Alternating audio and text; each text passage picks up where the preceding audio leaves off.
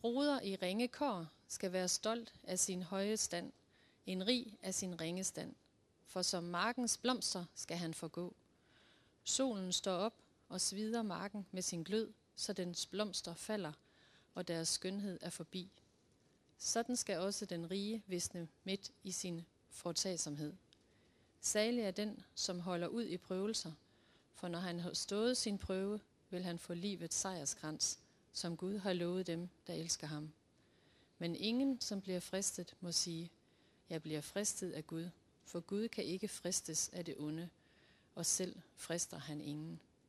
Når man fristes, er det ens eget begær, der drager og lokker en. Når så begæret har undfanget, sætter det synd i verden, og når synden er vokset op, føder den død. Far ikke vild, mine kære brødre.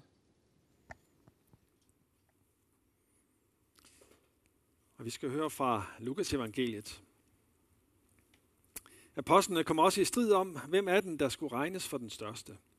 Der sagde Jesus til dem, Folkenes konger hersker over dem, og de, som udøver magt over dem, lader sig kalde velgørere. Sådan skal I ikke være. Men den ældste blandt jer skal være den yngste, og lederen som den, der tjener. For hvem er størst, den, der sidder til bords, eller den, der tjener? Er det ikke den, der sidder til bords? Men jeg er blandt jer som den, der tjener. Jeg er det, der er blevet hos mig under mine prøvelser. Og ligesom min far har overdraget mig riget, overdrager jeg det til jer. For I skal spise og drikke ved mit bord i mit rige. Og I skal sidde på troner og dømme Israels tolv stammer. Simon, Simon, Satan gjorde krav på jer for at sigte jer som hvede, men jeg bad for dig, for at din tro ikke skal svigte. Og når du engang vender om, så styrk dine brødre. Amen. Jeg skal lige sige, at der ikke er børne- eller juniorkirke i dag. Øh, til gengæld er der ude i gang nogle ting, man kan bruge til at tegne på, hvis I ikke har allerede har fundet det. Lad os lige bede kort sammen. Kære far, tak at vi må samles omkring dit ord. Tak Jesus, fordi du selv er til stede midt i blandt os. Her gør det gamle ord levende for os. Amen. Vi skal, vi skal begynde i dag på den nye jord, og jeg tænker ikke på den, som kommer, når Jesus engang kommer igen, men den nyskabte jord, som Adam og Eva gik ud på, da de forlod Edens have. Det første, de gjorde, det var at følge op på Guds befaling om at blive mangfoldige, og de får to drenge. Jeg skal lige øh, have sappet mig frem her til. Den er på ånd, og der sker ikke noget. Jo, det gjorde det derop, men ikke, øh, ikke derop. Men øh, ja, nu har jeg allerede set lidt af det, men det... Ja. Der kom det også op. Tak, tak. Ja. De får altså to drenge, Kain og Abel. Øh, senere får de mange flere børn. Øh, den tredje søn, de får, det er Set, ham der blev nævnt i Lukas evangeliet, når Lukas han skal fortælle Jesu slægtsregister, før han slægt helt tilbage til Adams tid, så står der søn af Set, søn af Adam. Men de her to kender vi alligevel bedst, for øh, i bibelhistorien, der er de kendt for den strid, der opstår imellem dem, og som fører til, at de første tre mennesker må stå der ved en grav og opleve dødens ubarmhjertige virkelighed. Monkain vidste, hvad han gjorde, da han slog sin bror Abel så hårdt, så han døde. Det vidste han vel lige så lidt og lige så meget, som Adam og Eva vidste, hvad de gjorde, da de tog af frugten fra kundskabens træ. Han fulgte fristelsens livscyklus, som består af fristelse, begær, synd og død. Selvom vi jo hører, at Gud han forsøgte at bryde ind og stanse ham på den vej, han var slået ind på. Kain blev fristet til at være misundelig. Og egentlig så kan jeg jo godt forstå ham. De to brødre, de gjorde jo bare det samme. De gjorde det, som der var blevet Adams og menneskets vilkår i verden. De arbejdede i deres ansigts sved. Den ene ved at dyrke korn, og den anden ved at have en forflok. Og så offrede de noget af det første, de havde avlet. Og så står der, at Gud tog imod Abels offergave, men Kains offergave tog han ikke imod. Jeg kan godt forstå, at Kain følte sig uretfærdigt behandlet. Jeg siger ikke, at Gud optrådte uretfærdigt, for vi ved ikke, hvad der gjorde, at Gud han tog imod det ene offer og ikke det andet. Og i det hele taget har vi ikke nogen ret til at dømme Gud. Men jeg forstår godt Kain, for det, må, det, er en, det er en almen menneskelig erfaring, som han har her. At der er nogle mennesker, som livet lykkes bedre for end andre. Nogle lykkes bare bedre med det, de gør. Enten fordi de er mere intelligente, mere kreative, dygtigere ganske enkelt til det, de gør. Måske har de haft bedre betingelser i deres opvækst. Måske har de fået nogle bedre evner og en heldig kombination af deres DNA. Hvad ved jeg? Men uanset hvad grunden er, så er der nogen, som klarer sig godt, mens andre kæmper med både det ene og det andet. Og hvis man så ser på andres liv og sammenligner med sit eget, så kan det godt føles uretfærdigt. Hvorfor har de det så nemt? Hvorfor har de det så godt, når jeg nu ikke har det sådan?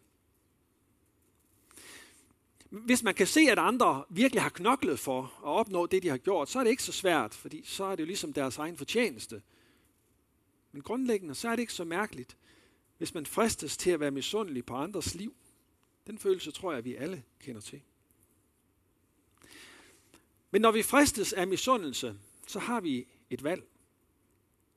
Vi kan vælge at holde fast ved misundelsen og se på alt det, de andre har og kan. Vi kan vælge at synde ved at holde fast ved de negative tanker og ruge over det, de har fået, og som jeg mangler. Som en plante, der spiger og gror. Sådan har vi valget mellem at vande misundelsen og få den til at vokse op. Eller vi kan rive den op. Og hvis den får lov at gro, så kan det ende med alt det, der lugter af død i ord eller handling. Hvis vi skal stå for den prøvelse, som fristelsen til misundelse er, så skal vi ændre fokus. I stedet for at være optaget af, hvad de andre har og kan, så skal vi se på det, som vi selv har, og det vi selv kan. Prøvelsen er misundelsen. Det vi kan lære af den prøvelse, det er taknemmelighed. Kain, han oplevede ikke friheden ved at se op, men blev ved med at ruge over uretfærdigheden. Men hvis jeg takker Gud for det, som jeg har, det som jeg har fået, det som han har velsignet mig med, så kan taknemmeligheden sætte mig fri til at leve.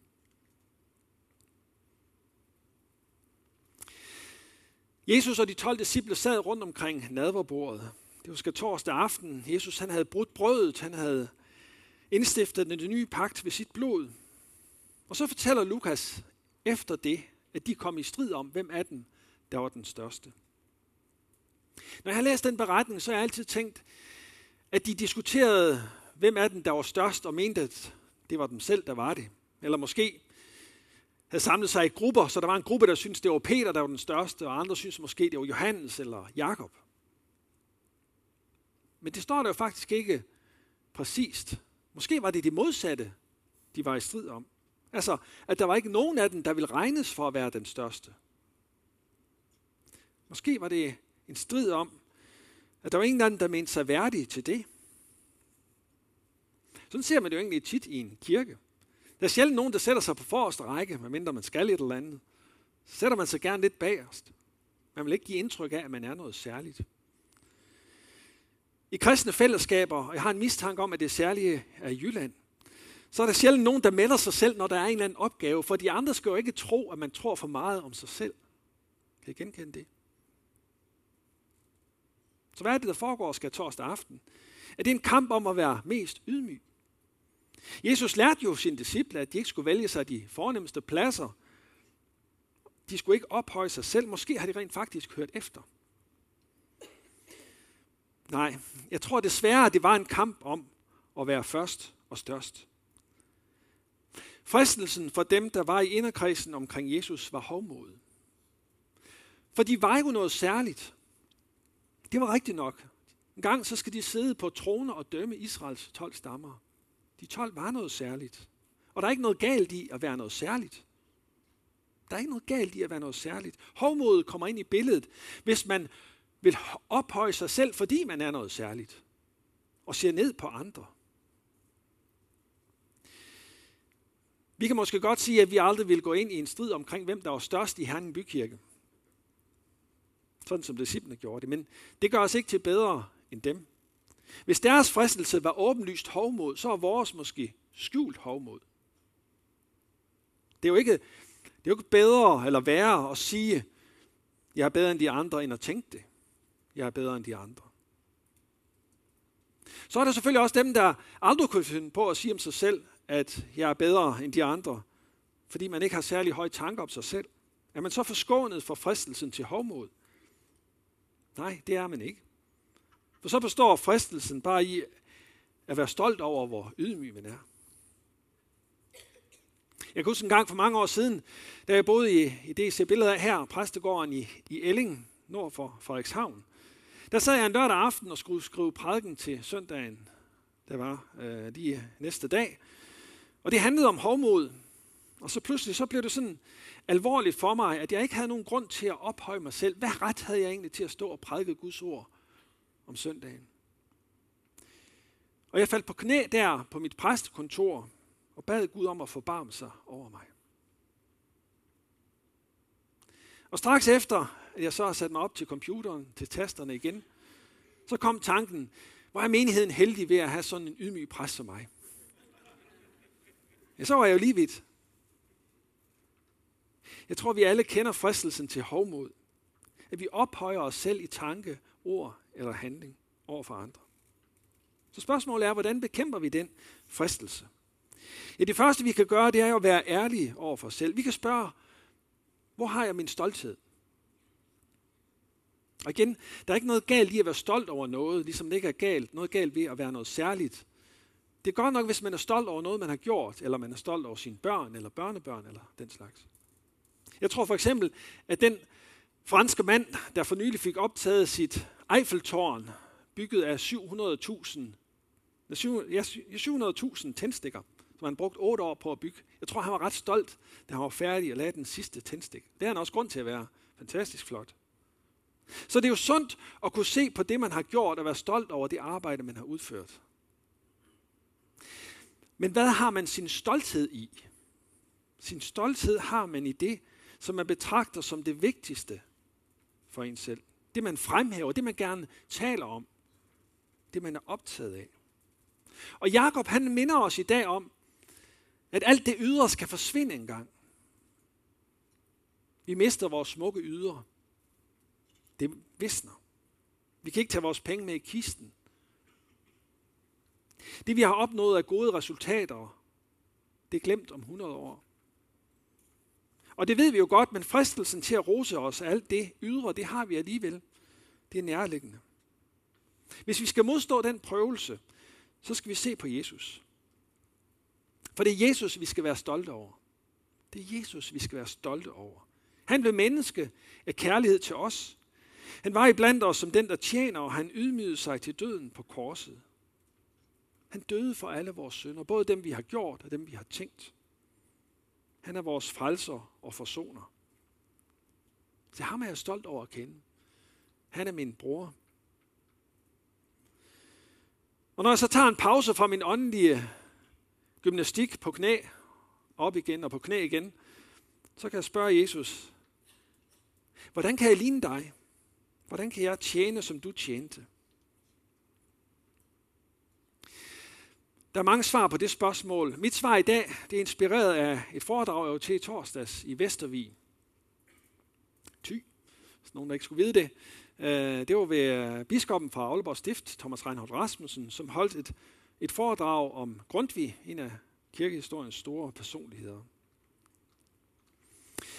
Måske kender I Alvens salmen Hold håbet op. Den er fra 2015. Og så er I stødt på sætningen, jeg tænker på et ord, det er tilstedekomst. Tilstedekomst. Netop Jesu tilstedekomst fortalte Thomas Reinholdt om i sin foredrag.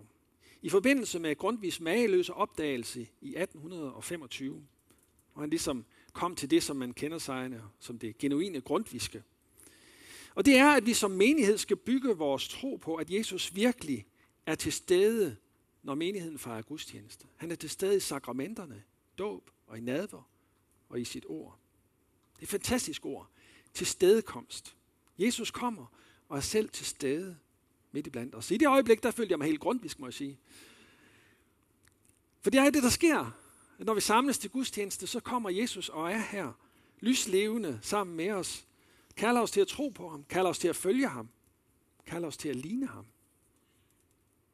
Så vi kan tjene Jesus ved at følges med ham fra gudstjenesten, hvor han har tjent os, ud i hverdagen. Det bekæmper hovmodet. For i en daglig samtale med ham, så lærer han mig ydmyghed. Så jeg ser, hvad der virkelig har værdi. Nærvær, omsorg, barmhjertighed og trofasthed over for mine nærmeste. I hverdagens mange valg, så lærer Helligånden mig, som godt som jeg nu kan, at holde Jesu bud, som han har givet os i det apostolske vidnesbyrd i vores Bibel. Og i den daglige kærlighedsrelation mellem ham og mig, der hjælper han mig til at holde ud i prøvelsen, så jeg ikke vander hovmodet, men rykker det op, som det ukrudt det er.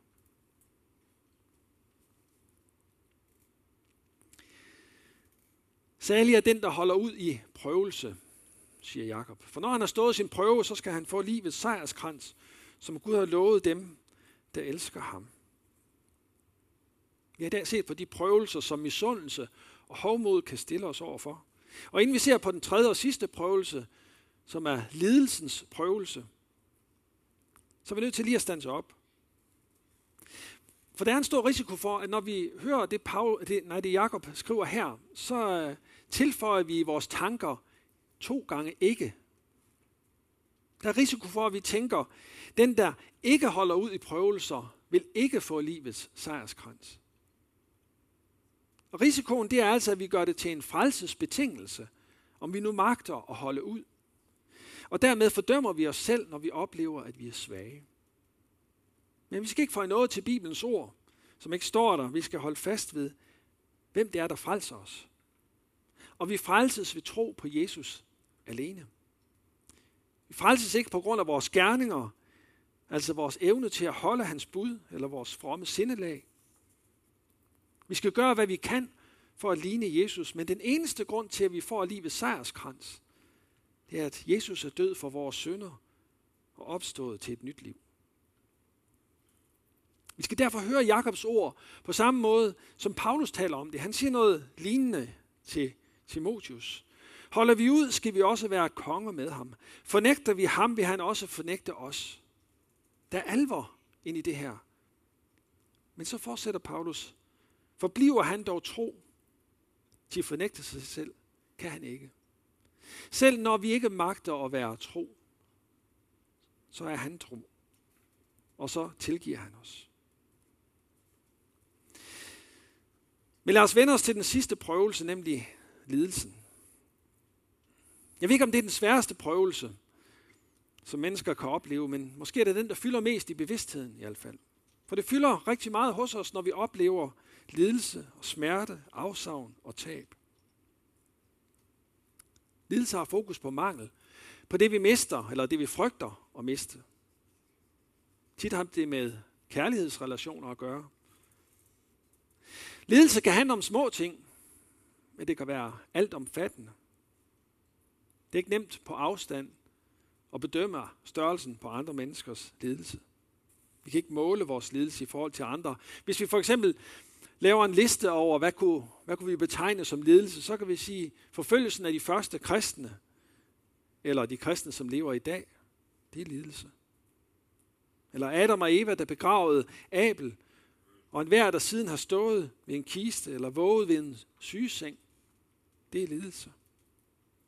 Eller krigen i Ukraine, eller Gaza, eller Kongo, eller andre ofre for krig og vold. Eller børn og forældre på Borup Skole i Køge Kommune. Eller migranter på vej over Middelhavet i små både. Eller fattigdom, eller ensomhed, eller misbrug af forskellige slags. Listen er lang. Hvordan holder man ud i netop den lidelse, som man selv står i? Nogen vender ryggen til Gud i vrede eller mistillid.